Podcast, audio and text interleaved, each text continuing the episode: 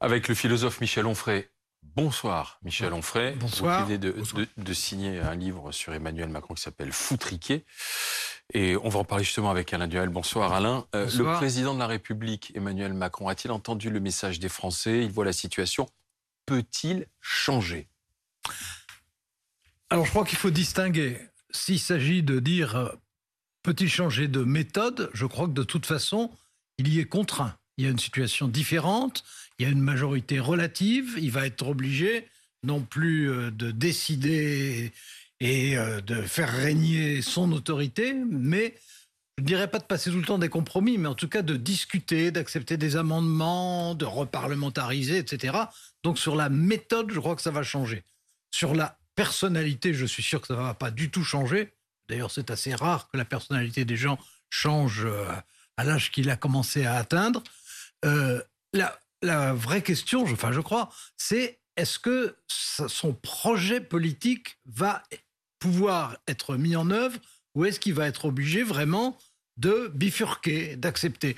Et là, je crois qu'il y a évidemment la question du rapport des forces au sein de l'Assemblée qui, change beaucoup de choses, mais je crois que ce sont beaucoup plus que ses objectifs ou ses adversaires, les crises qui vont survenir, qui obligeront à des modifications, c'est-à-dire bah, si le Covid reprend à une certaine échelle, c'est-à-dire si la crise en Ukraine continue à donner les résultats, à provoquer les résultats économiques que ça implique, et si la situation militaire continue à se tendre. Je crois que c'est ça qui est susceptible de faire changer, pour lui comme d'ailleurs pour ses prédécesseurs.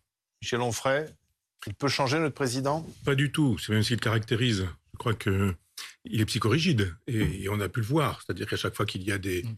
des, des- des informations qui sont données par les électeurs, il fait savoir aux électeurs qu'il n'y a pas d'informations et que tout continue. Vous avez vu dans le quinquennat précédent, chaque fois qu'il a perdu une élection, on continue. Et on est tout à fait, on en a fini avec le général de Gaulle qui disait j'écoute le peuple, le peuple me donne des informations et eu égard à ces informations, je reste ou je pars. Et la plupart du temps, je pars quand euh, le peuple me fait savoir qu'il ne voulait pas de moi. Et là, depuis Mitterrand, Chirac, les cohabitations, à chaque fois que le peuple dit on ne veut plus de vous, il reste. Et lui nous a dit pendant cinq ans je reste. Et là, il a dit je reste encore. Vous avez vu euh, quand il a fait savoir que euh, l'opposition avait 48 heures pour euh, s'arranger et faire de telle sorte que d'opposition, elle passe finalement euh, à une espèce de, de- de point d'appui pour lui permettre de gouverner en disant vous allez arrêter de vous opposer sans cesse à moi. Donc dans 48 heures, débrouillez-vous, faites ça entre vous. Lui n'y est pas parvenu, l'opposition n'avait évidemment pas intérêt à ça. Il a dit à, à Madame Borne, allez-y, débrouillez-vous, faites le boulot et euh, trouve-moi quelque chose qui rendra possible le, le Ah. gouvernement de la France. Je pense que c'est impossible parce que il oublie que 50% des Français n'ont pas voté et il oublie que dans les 50% qui ont voté, une partie n'a pas voté pour lui. Enfin, une partie de ceux qui ont voté pour lui n'a pas voté pour lui, Mais mais contre les autres. contre ceux qui se trouvaient Oui. en face. Et là, pour le coup, il n'est pas question de faire une espèce de, Oui. de gouvernement d'intérêt national, mais juste de comprendre que les gens en ont assez. Ils le disent Oui. depuis 2005. Vous allez dire que je radote et vous aurez raison, mais que Je ne vais pas la- dire que vous radotez, mais je vais dire que je ne suis pas d'accord avec vous. Ce qui est, tout à, j'en- ce j'entends qui est bien. tout à fait autre chose. J'entends bien. Mais depuis 2005, il y a une rupture de contrat social. Et, et quand on demande au peuple ce qu'il pense en 2005 et que dans 2008, on lui dit vous l'aurez tout de même, ce que vous avez refusé précédemment, les gens ne jouent plus. Un plan vu de, donc il n'y a pas de, de changement de règlement. Il veut juste continuer à mener la même politique. Il nous a fait savoir qu'il choisissait son opposition. Donc il veut bien gouverner, mais avec des gens intelligents, cultivés, etc. Donc pas le Front National, pas le Rassemblement National, ni la France Oui. Insoumise. Je dis, mais cette façon psychorigide de dire euh, on ne change rien, euh, les gens qui ont été élus, je les méprise. Je méprise 50% des gens qui n'ont pas voté et je méprise les gens qui ont voté pour la NUPES ou pour qui ont, euh, qui ont Bon. voté pour le Rassemblement national. Ça, ça- Alors, ça me paraît quand même pas Attendez, très vous, démocratique. vous avez dit éno- énormément de choses. Il Oui. faut que j'essaye de, de vous répondre un peu. Oui. Euh, D'abord, le général de Gaulle, euh, qui j'admire autant que vous. Donc, c'est pas la question.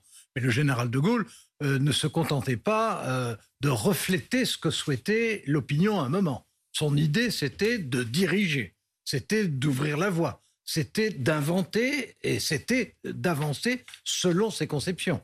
Alors, je reconnais avec vous que, contrairement à ses prédécesseurs, quand il a été battu, il a préféré partir, ce qui est tout à fait, un, honorable, deux, dans son tempérament, parce qu'il n'était pas non plus euh, une compromission, c'était, il prenait, il, reconnaissait un, changement qu'il n'acceptait pas, en fait.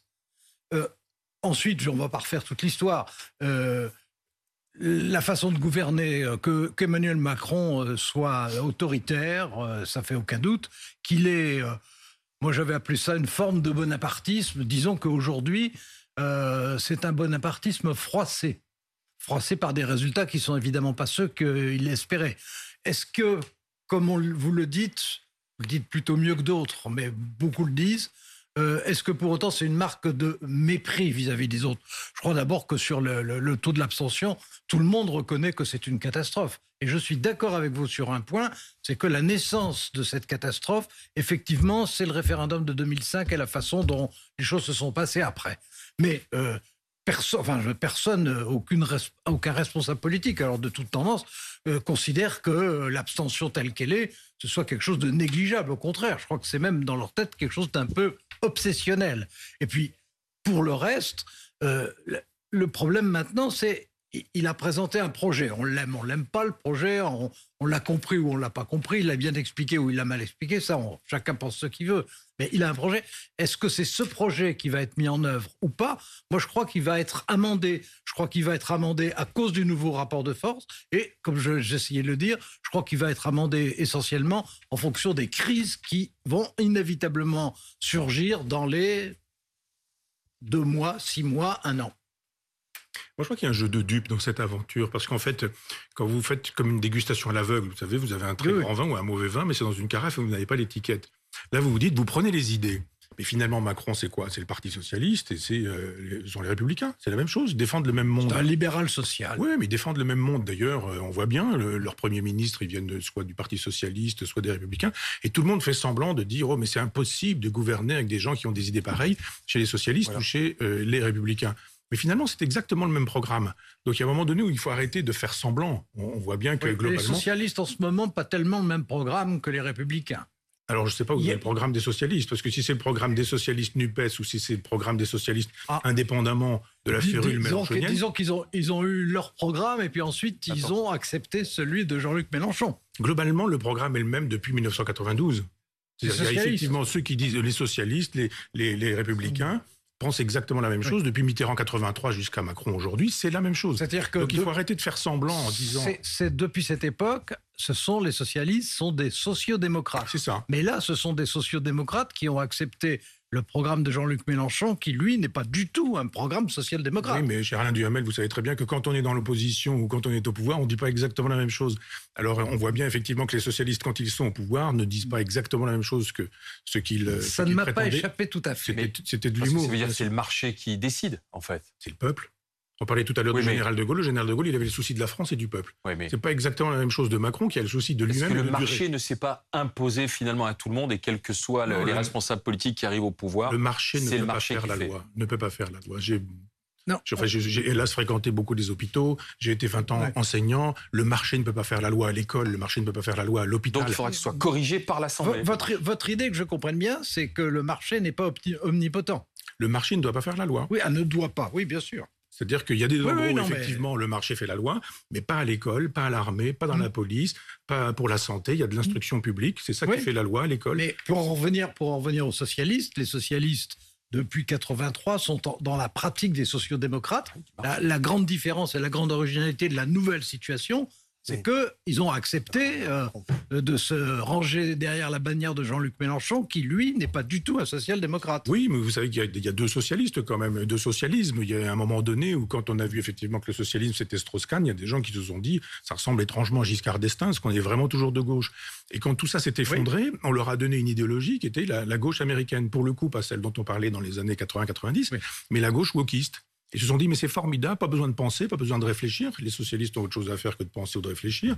Il y avait quand même les voitures à gyrophare, il y avait quand même les, caves avec des bons Bordeaux, des caves des ministères. Oh, c'est euh, les, les, voitures avec gyrophare, je sais bien que ça impressionne toujours tout le monde. Euh, je crois que ça impressionne euh, les ministres pendant 48 heures et puis ensuite ils sont plutôt un certain nombre de députés ils sont plutôt harcelés de partout ou de sénateurs. Mais quand on a vraiment le souci du peuple, on se dit mais finalement le peuple nous dit des choses. On obéit au hmm. peuple. On n'impose pas au peuple. On l'écoute en tout cas. mais justement, on lui obéit, on n'a pas à l'écouter, parce qu'écouter, vous pouvez toujours je dire, je t'écoute. Ah ben, oui, aujourd'hui, ce que, font, ce que font les gens au pouvoir depuis, euh, depuis des années. Mais cette, cette assemblée aujourd'hui, est-ce qu'elle va pouvoir imposer un nouveau tempo peut-être Mais un ça- peu davantage contre le marché à Emmanuel Macron, qui lui est pro-libéral, euh, euh, pro-marché, avec que ça- le bloc NUPES, enfin France Insoumise et Rassemblement National. est-ce Et peut ça- le faire changer. Est-ce que ça sera contre le marché Et contre Emmanuel Macron. Je n'en jurerai pas. C'est pas contre le marché. Vous savez que là, il l'a dit à un moment donné, c'est l'Europe. Oui. Or, c'est l'Europe de l'euro, c'est l'Europe du libéralisme et c'est l'Europe du marché. Dans le genre, on peut tout faire ensemble sauf toucher à l'essentiel. Vous avez une voiture Oui. qui est en panne sur le bas-côté de la route, vous avez deux problèmes, c'est c'est le moteur et on dit, on, on Le bricole problème, tout. c'est l'Europe. Évidemment. Non, Ah oui, pas- non, non, c'est mais pas c'est- l'Europe, c'est l'Europe libérale. Oui. C'est l'Europe qui a décidé qu'il fallait diluer les mais- nations, diluer les peuples, faire l'économie des peuples, pour faire de telle sorte qu'on puisse avancer dans le sens Alors- du cercle de la raison. Alors ça, ça, ça c'est un débat qui nous demanderait des Mais vous dizaines parliez, d'heures. Alain, vous parliez de débat- 2005. C'est un débat Vous essentiel. parliez de 2005. Est-ce que Oui. Emmanuel Macron, c'est pas l'enfant du oui minoritaire de 2005 C'est l'enfant du, du- du traité de Lisbonne en Oui, 2008. c'est ça. Oui, non, mais bien sûr. Enfin, c'est l'enfant. C'est c'est, euh, quelque chose qui reprend évidemment. Mm. Mais euh, alors, je sais que nous ne pensons pas du tout la même chose sur l'Europe, etc. Euh, mais euh, l'Europe telle qu'elle a fonctionné depuis deux ans est quand même assez différente d'une Europe qui soit seulement, je dis bien seulement libérale. Je vous dis pas qu'elle n'est pas libérale par ailleurs. Mais euh, sa tradition est libérale et, et son fonctionnement l'est. Mais en, en revanche, quand on voit ce qui s'est passé pendant le Covid, pas au début, mais à la fin, quand on voit ce qui s'est passé pour le plan de relance européen, qui était inimaginable il y a cinq ans, pour le coup, qui n'était dans la tête de personne, quand on voit ce qui se passe maintenant devant l'Ukraine, ça n'est plus la même Europe. Alors, je suis pas en train de vous dire c'est une Europe complètement différente. C'est pas la même, C'est une Europe raison. é- é- en évolution et, dans- et qu'on ne peut plus réduire au, au libéralisme. Si je voulais un petit effet de séance, je dirais d'ailleurs c'est l'Europe qui vient de, de voter un SMIC minimum dans tous les pays européens, mais je sais très bien que les différences sont telles que c'est de l'apparence. Mais il n'empêche, c'est une Europe qui aujourd'hui n'est plus réductible au libéralisme. En tout cas, c'est ce que je crois. Alors, il y a quand même dans, dans, dans l'Europe cette idée que le social n'est plus, n'est plus le problème, mais c'est le sociétal qui est un problème. Donc, on est plus soucieux des minorités, des questions de genre, des questions euh, trans, Pas- des questions non, de changement de sexe. Beaucoup, vous voyez la question de, la question de l'avortement. Comment, comment ça cristallise un peu tout ça, l'idée qu'on puisse mettre dans la Constitution, même dans la Constitution Vous êtes européenne, contre contre. Bah, contre l'inscription du droit à l'avortement dans la Constitution française, Le- comme le, le- réclame maintenant Oui. la majorité Je- je- le, le problème, c'est qu'aujourd'hui, c'est plus rien du tout. La Constitution a été détruite, elle a été une Mais vingtaine, pas une ça, vingtaine de fois, une Non, mais c'est vingtaine de fois intéressant parce que bricolée. c'était vraiment Non, l'actualité ce week-end, notamment. proche- le prochain truc, c'est quoi? C'est le tri sélectif euh, dans, dans la Constitution. Il y, a, il y a un moment donné où la Constitution donne des règles constitutionnelles, c'est le cas Ouais. de le dire. C'est pas, ce ne sont pas des règles sociétales. Mais- Et, et pourquoi pas le, le- le prochain mouvement, c'est quoi? De dire qu'à à 5 ans, on peut changer de sexe et qu'il faut écrire ça dans la Constitution. Il y a un moment donné, ça veut dire quoi écrire des choses dans la Constitution quand ça sert à rien? C'est juste pour faire des effets d'annonce qui permettent C'est parce qu'on a peur que ce droit à l'IVG soit menacé dans les années à mais Il n'est venir. pas du tout menacé. Puis de toute façon, quand la souveraineté française est menacée, on change la constitution. hein. En 92, on dit allez hop, la souveraineté, on passe ça par-dessus bord. Et puis voilà, c'est-à-dire qu'on utilise la, Ouais. la- la- la souveraineté pour détruire la souveraineté. Alors, Donc là, bon. on fait semblant de se faire peur. Ça se passe aux États-Unis. Et aux États-Unis, c'est la possibilité pour les États de choisir. Et il n'y a pas eu de menace en France. Personne n'a un projet politique qui consiste à dire il va falloir abolir. Sur- ce point, sur ce point, le fait que ce soit pas menacé, je suis tout à fait d'accord avec vous. On Parce a que- surréagi. Parce que c'est la réalité. Puis euh, c'est une affaire de volon, de symbole et de posture aussi. C'est ça. Mais sur le fond, euh, il n'y avait pas de menace euh, en France. Donc il y a eu un petit La- coup politique. La, la- là. la seule menace, c'est que quelquefois, il n'y a pas les médecins qu'il faut là où il Oui. faut, euh, etc. Pour ça comme pour autre chose d'ailleurs. Mais euh, derrière ça, euh, je, je pense que sur le plan européen, euh, il y a, alors je reconnais, l'ébauche d'une politique sociale qui était exactement ce que Jacques Delors demandait quand il était président de la Commission C'est vrai. Euh, et, et qui euh, ensuite euh, a disparu, s'est dissoute et qui maintenant commence à réapparaître. Alors on peut dire ça ne marchera pas, mais on ne sait pas parce qu'on n'aurait pas dit, on n'aurait pas dit il y a deux ans, l'Europe sera d'accord de pour financer la protection des citoyens et, C'est vrai. et, et- et pour protéger l'économie à un moment dramatique. On, regardez, on aurait dit c'est pas possible. Puis finalement ça a eu lieu. Il y a si peu de, de politique sociale qu'on est dans une politique des petits chèques. C'est humiliant, les petits chèques. On va faire un chèque pour que les gens Ça c'est, puissent... ça c'est plutôt français ça que européen. Non, j'entends bien, mais c'est fait dans cette logique qu'on ne Ah touche oui, pas. non non mais on moi ne je touche pas au salaire. politique menée à. Bruxelles. Ben, on pourrait faire une politique justement sociale. Mais alors pour, S'il y avait une Europe capable de faire un SMIC européen, ce serait formidable l'Europe. Ben, Et un vrai SMIC, c'est-à-dire vraiment la- la- ne pas faire de telle sorte que les gens sur le marché aujourd'hui disent je travaille et je peux pas acheter Mais euh, comme vous le les savez, fruits et les les- légumes. les- les- la différence euh, entre euh, ce qui peut se passer en Slovénie et ce qui Mmh. se passe en Allemagne est assez du point de vue du s'agit de SMIC trouver assez... des armes, de, donner, de trouver de l'argent pour les armes. On trouve en Europe. Quand il s'agit de trouver de l'argent pour dans le augmenter monde le SMIC, entier, ça. ça, j'entends Dans bien. le monde entier. J'entends bien. C'est pas une question de régime, mais pour, pour en revenir à notre point de départ, C'est ce que j'allais dire. euh, Peut-il moi- changer Emmanuel Macron? moi, moi, je crois que le fonctionnement de la Constitution sera différent de ce qu'il était, non pas parce qu'on va réinventer une Constitution, mais parce qu'on va utiliser des pans entiers de la Constitution qu'on utilisait moins et que ça se verra beaucoup dans la vie parlementaire. Je crois qu'il sera obligé de transiger sur un certain nombre de choses. D'ailleurs, je crois que c'est- c'est plutôt démocratique qu'il soit obligé de dialoguer davantage et de transiger davantage.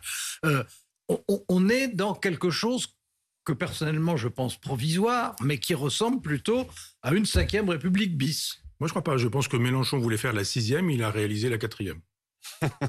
C'est une jolie formule Mais c'est qui- l'économie qui- de la qui cinquième. comporte, qui comporte une part de vérité. Merci, messieurs, de ce débat intéressant autour de la personnalité d'Emmanuel Macron et du contexte politique, bien sûr.